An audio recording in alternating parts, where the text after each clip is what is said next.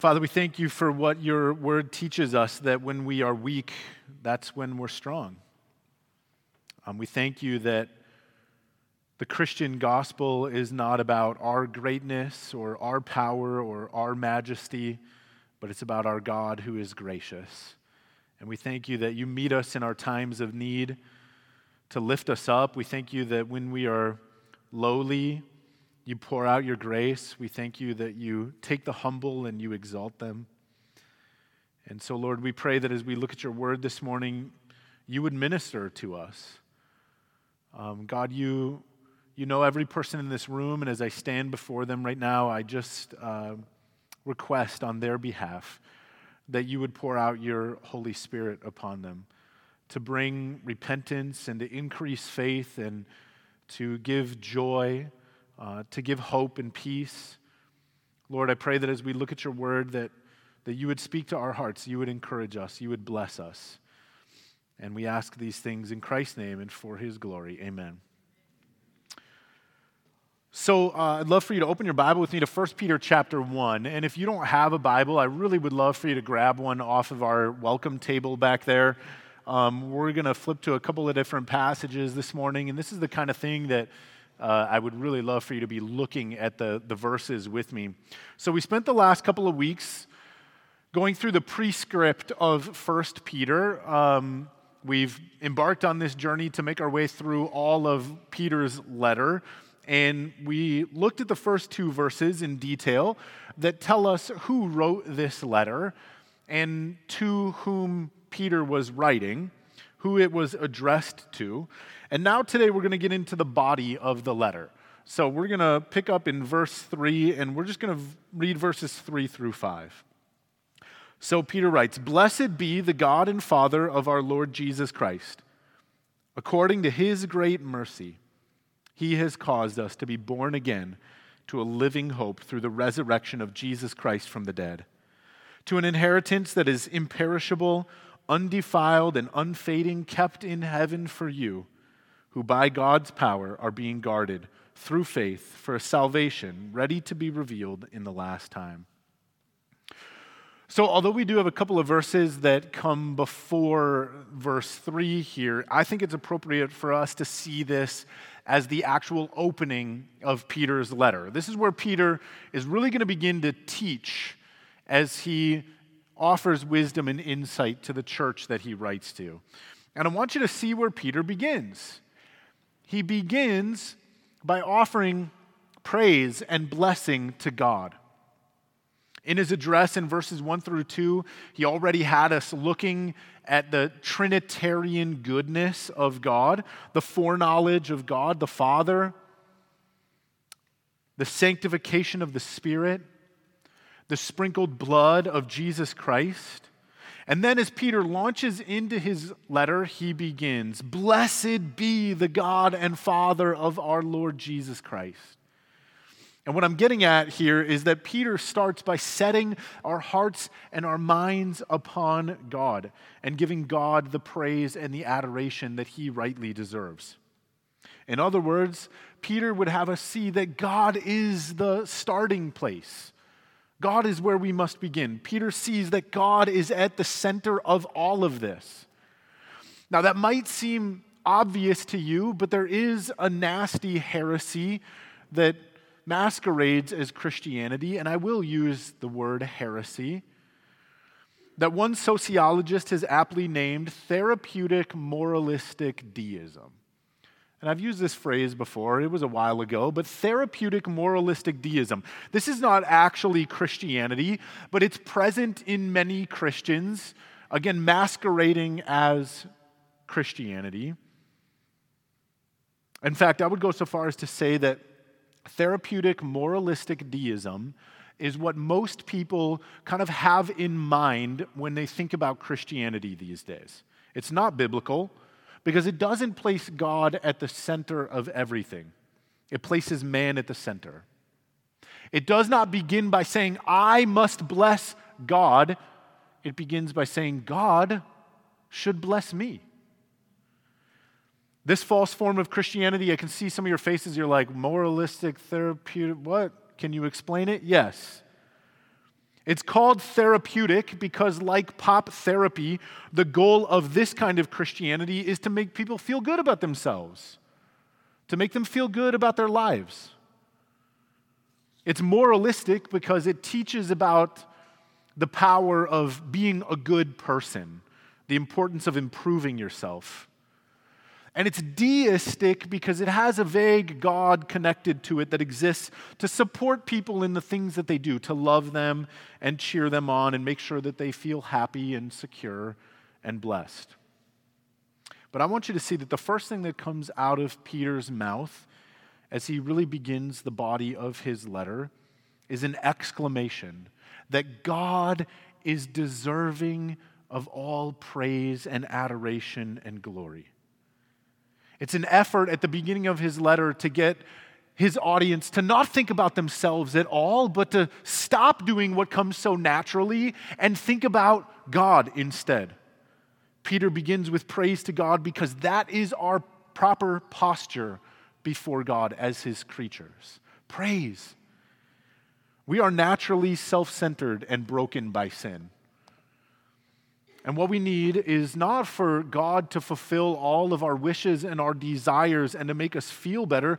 We need to lift our hearts up to this God in praise, to bless his name, to remember his goodness.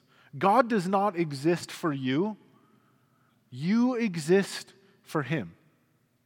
You were made for his glory.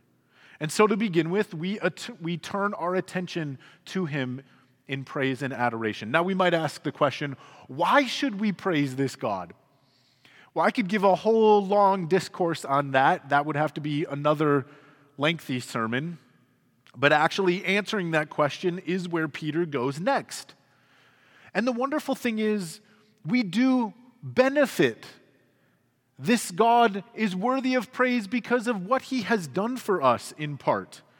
We are the recipients of his goodness and kindness, and therefore we should praise him. God has acted to bless us, and he's given us every reason to say, Blessed be the God and Father of our Lord and Savior Jesus Christ. We're not left out of the equation. We just come after God. We begin with Him and we find our place flowing from his goodness.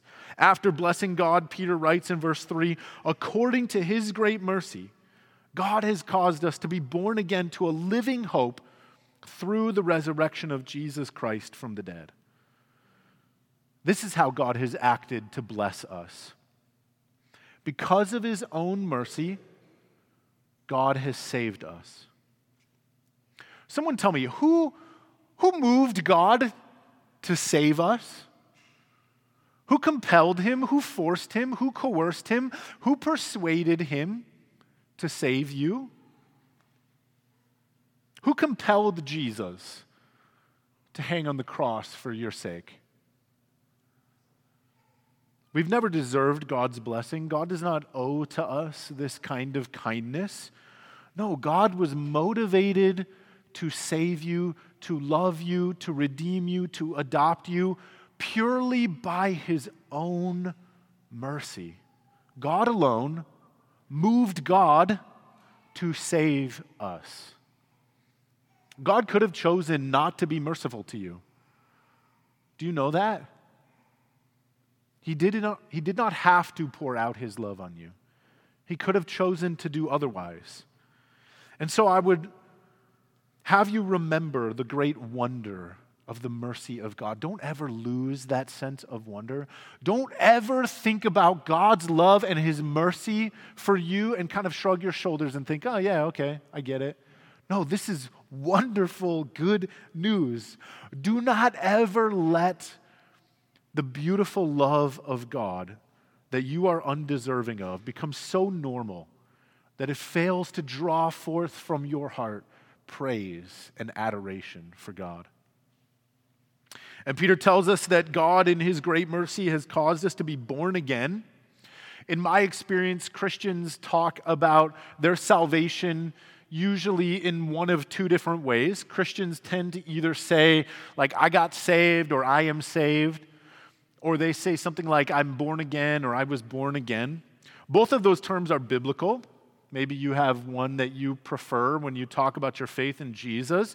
It's true that we have been saved from the wrath of God. We've been saved from sin and evil. We've been saved from death and judgment. The Bible speaks about all of those things. We are saved. But I don't personally prefer to use that language and say, I'm saved when I'm describing my Christian faith because I think it kind of sounds like I got saved and it's this thing and it's done and that's it. Like I was lost at sea, I was floating in the ocean, a boat came along, I got saved, and that whole event is just over and in the past. It's done. I don't really need to think about it anymore. Now, again, that actually is one way that we can describe our salvation one way that is, in fact, biblical. Jesus has saved us from the wrath of God for our sins, and that salvation was accomplished on the cross. It is finished. But I much prefer to talk about my Christian faith in the same term in which Peter describes it here in verse 3 that, guy, that by God's mercy, we have been born again into a living hope. The difference is that to be born is the beginning of a journey, isn't it? You know, as parents, if you have kids when they're born, you don't think, well, that's kind of the end. No, it's like the very beginning. Like all the chaos is just about to start. And so our Christian faith is not something that happened to us once in the past when we got saved. No, our Christian faith is a daily, ongoing, living hope, a new life where we are learning to slowly grow up into maturity in Jesus Christ. And Peter got this language from Jesus. Turn with me to John chapter 3. I know you were there, but turn back because I want you to see a couple of things here.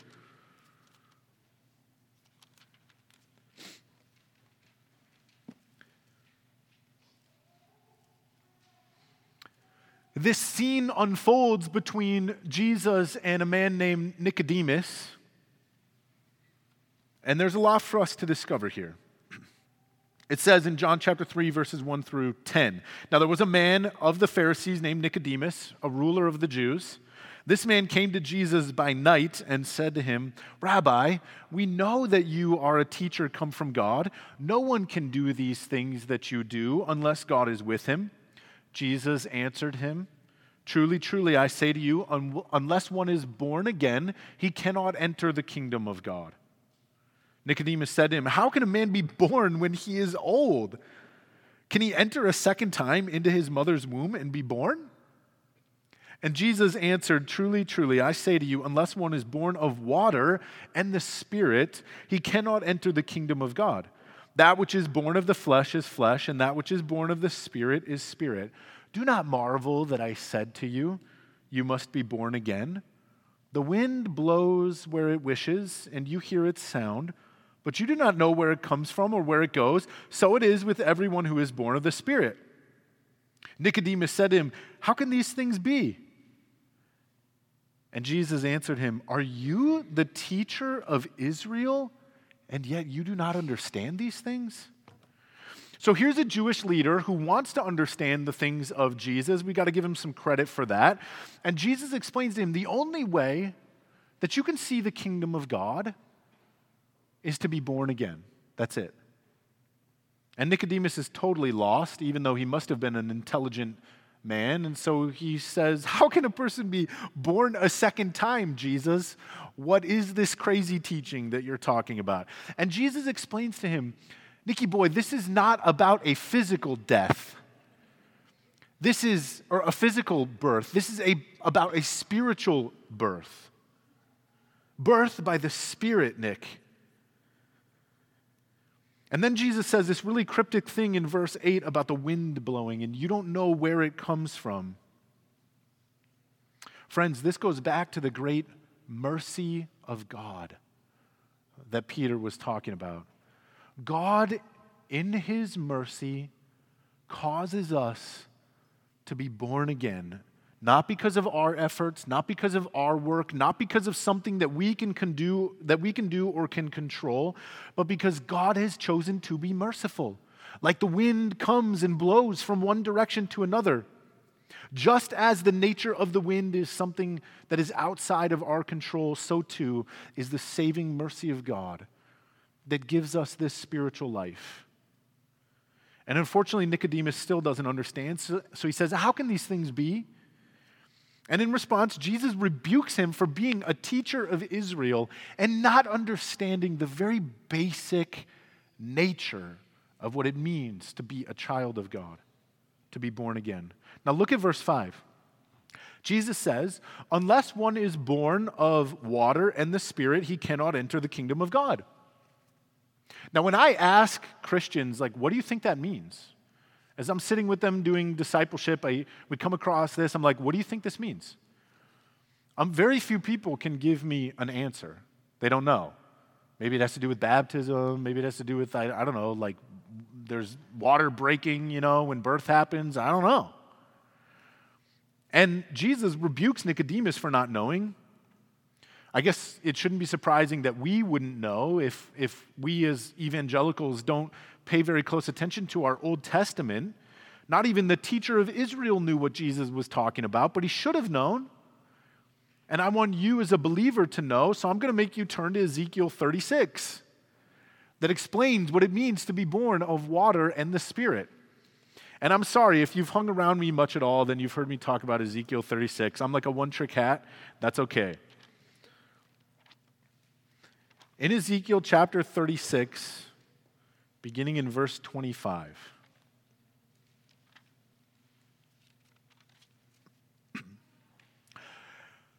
Ezekiel 36, beginning in verse 25. And there's no shame in uh, looking at your um, index, table of contents. That's okay. Ezekiel 36. This is the passage that Nicodemus the teacher of Israel should have had immediately come to mind when Jesus said, Water and spirit gives birth to new life. Ezekiel 36, verse 25. God says, I will sprinkle clean water on you, and you shall be clean from all your uncleannesses, and from all your idols I will cleanse you. And I will give you a new heart, and a new spirit I will put within you and I will remove the heart of stone from your flesh and give you a heart of flesh. And I will put my spirit within you and cause you to walk in my statutes and be careful to obey my rules. This is a prophecy. It's echoed in Jeremiah chapter 31, verse 31, that speaks of the new covenant that Christ is going to inaugurate by his blood. And it is speaking about what the kingdom of God will truly look like not merely a nation of ethnic people that will have an external appearance of belonging to God through things like circumcision and adherence to the law, but a people who will love God from the inside out, from the heart, from the spirit after being washed and cleansed of their sins. When we are born again, God Himself sprinkles clean water on us to purify us from our sin so that we become children born into the spiritual kingdom of God, filled with the very Spirit of God Himself, that we might do all that God commands us to do. You want to know why Israel was terrible in the Old Testament? Because they didn't have this. And verse 27 says that after doing this work of cleansing and filling with the Spirit and giving us a new heart, what? God will cause us to keep His rules, to walk in His statutes. So, Christians are not people that are merely saved, my friends. We are spiritually born again into this new life a life of obedience and righteousness. Obedience and righteousness that doesn't even come from us, from our efforts or our good works. It comes from the Spirit of God in us, working to lead us in the way of Jesus. This is what it means to be born again. This is why this language is so meaningful. Now, go back to 1 Peter. And I'm sorry, I'm going to frustrate you this morning because I'm going to make you turn one other place, but we'll get there in a minute. We're going to put some wrinkles in your Bible this morning. back in 1 Peter chapter 1. Because in verse 3, Peter tells us that we're born again into a living hope through the resurrection of Jesus Christ from the dead. Now, this means that your Christian faith is not merely hope for when you die, it is a living hope. It does include hope for when you die because Jesus, who died, rose from the dead. But our hope is a living hope that is with us in this life as we walk the way of Jesus in obedience. And it carries forward, even through physical death in this life, into the life that is to be everlasting when we will be raised again with Jesus himself. And so Jesus lived his perfect life of obedience to God the Father, and we follow him. We follow him in this life and even through death into the resurrection. And you know, people will often comment, oh, you can't take it with you when you die. They don't really like think about how incredibly significant that statement is. But it's true. You can't take the car. You can't take the property. You can't take all the little medals and achievements. You cannot take your money or your vacation home or anything of material value with you. It stays. Death is an end to all material things. None of it will matter anymore after you die. You won't even care what's on your tombstone. But you know what you can take with you? You can take with you your resurrection hope in the life everlasting. That you can take with you. The Spirit's new birth goes with you from this life into eternity. And at this point, I want to ask you a really important question. I want to challenge you with a question. And it may seem very simple at first, but I want you to really think about this. Here's the question Do you actually believe in the resurrection?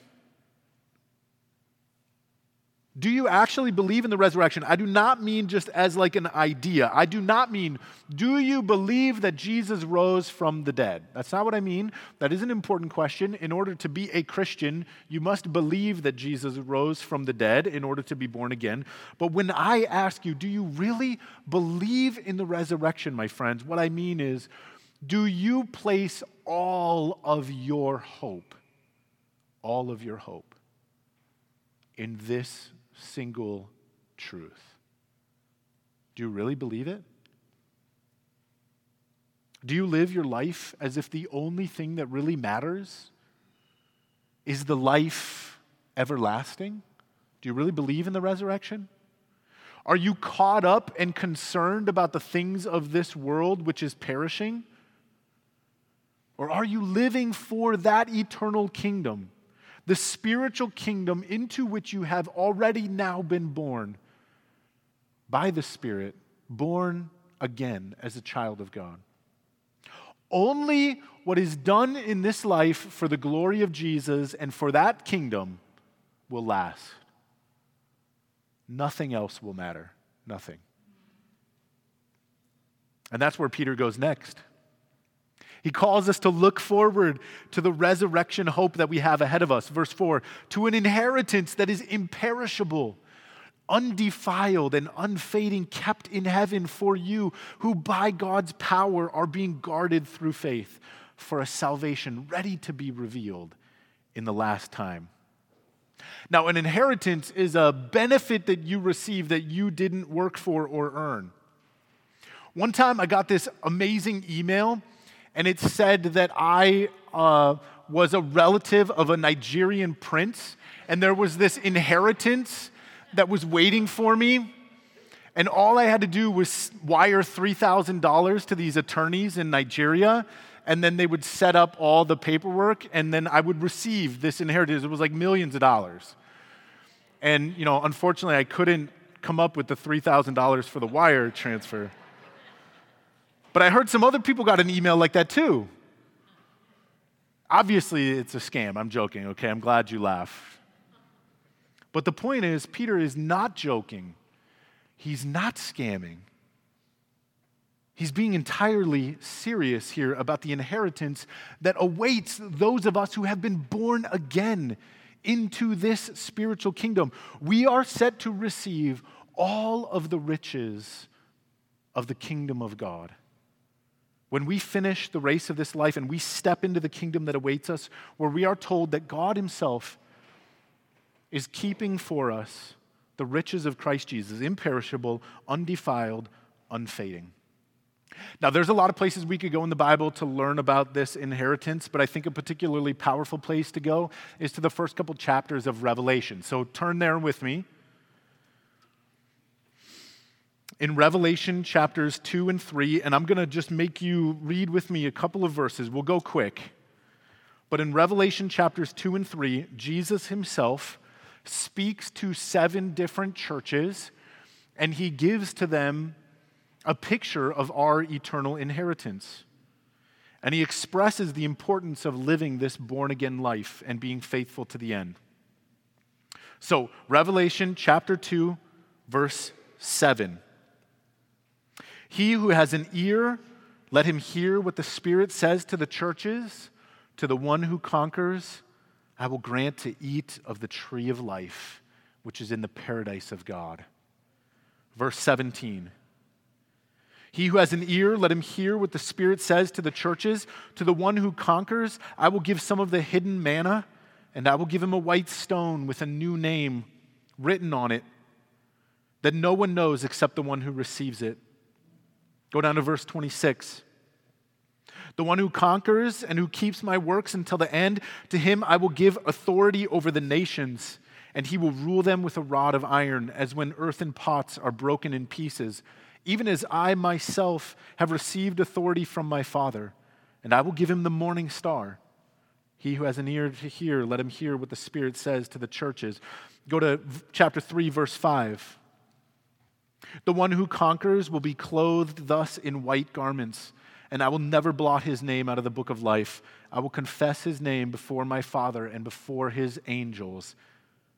Go down to verse 12. The one who conquers, I will make him a pillar in the temple of my God. Never shall he go out of it. And I will write on him the name of my God and the name of the city of my God, the new Jerusalem, which comes down from my God out of heaven, and my own new name. Verse 21 The one who conquers, I will grant him to sit with me on my throne, as I also conquered and sat down with my Father on his throne.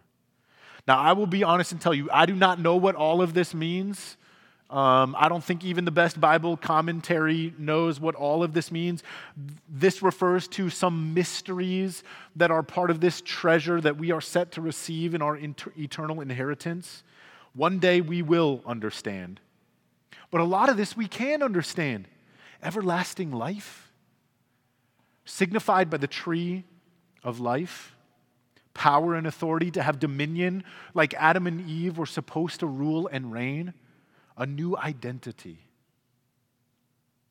A new identity. A name not filled with all the shame and disappointment and sadness that you might already describe yourself with. No, a new identity clothed in the righteous garments of Christ never again plagued by sin or sadness or shame or sorrow. Recognition for our faithfulness. God will say to you who are faithful, Well done, good and faithful servant. I am proud to call you my own. A share in the kingdom of God as we become pillars showing forth the glory of God. Even a seat with him on his throne. And all of that is kept for us undefiled and un- unfading. Nothing can diminish, destroy, distract what God has prepared for those who love Him. A while back, we used to go with my in laws to a beach house in San Diego each year. Beautiful place. We were very spoiled. I'm so grateful for their kindness. But this beach house had recently been remodeled. But you know what? You could see, even on a newly remodeled beach house in this world that we live in that's so fallen, little spots of rust on the metal, little places of paint beginning to chip off. The destructive effect of the salty sea air creating stains on the glass, the steps down to the water destroyed by the buffeting waves. Everything in this world, everything in this life is constantly falling apart. You see it everywhere. But Peter would have us look to the kingdom yet to come where no rust causes decay, where nothing fades or crumbles. Can you imagine it? No dust on your books, on your bookshelves. No gardens with weeds. Tools with no rust, houses with no repairs, bodies with no aches, a kingdom with no wars, wealth with no inflation, work with no frustration, a family with no division. That's all kept and waiting for you. All the blessings and treasures we have in this world cannot even begin to compare with what God keeps undefiled and unfading for us. All right, I know I'm long, but maybe you noticed a little discrepancy between what we read in Revelation and what we read from what Peter tells us. Did you notice it? In Revelation, Jesus quite emphatically tells us that the inheritance waits for those of us who conquer and endure to the end and are faithful. Whereas Peter says, this is all kept in heaven waiting for us us who are being guarded by God's power. So then, which is it? Is it our effort to conquer or God's power to guard? Well, it's both. Some of you are nodding your head. Yes, that's the correct answer. Which is it? Yes. We are not totally passive in this spiritual life into which God has given us birth. Although the inheritance that, are, that is ours is not riches that we have earned, that's true, still we must fight and work and labor, putting God's power to work in our lives to do what He has accomplished for us, to obey and be victorious. We must be faithful to the end. And of course, that would not be possible in our own power or by our own strength. But last week we talked about how it is possible. If you want to go back and review that message, or Ezekiel 36 reminds us, by grace, by grace, we conquer. Because grace is God's power in us to do what we cannot do on our own. Grace is the Spirit of God at work in us to transform us as we work. And grace has been multiplied to us through Christ. Given to us from the Father who loves us through the power of the Spirit in us by the blood of Jesus, which covers us. We're guarded through faith, which is to say that we don't have faith in our own work. We would fail. But we work by faith through the power of God, confident in the sufficiency of Christ led forward by the Spirit, according to the foreknowledge of the Father, surrounded by the aid of the church. See, all of the provision that we need has already been made for us by God's grace. God has caused us to be born again. God has raised Jesus from the dead. God has given us life by the Spirit. Jesus declared the work was finished on the cross. As he passed through this life in the resurrection, he made a way for us and went to prepare a home for us. God give, God's life giving Spirit has already been poured out on us. The love of God has elected us. The kingdom is already established, and every provision has been made. And so then, my friends, it only falls to you and to me to be faithful, to finish the journey home, to put to use all the supplies that we've been given. And we can be sure that when by God's grace this journey is end, the king, the ended, the kingdom will be there. There it will be, standing in all of its greatness and glory, eager to receive us. And in that day, then, finally, the fullness of our salvation, the riches of our inheritance will finally be known to us.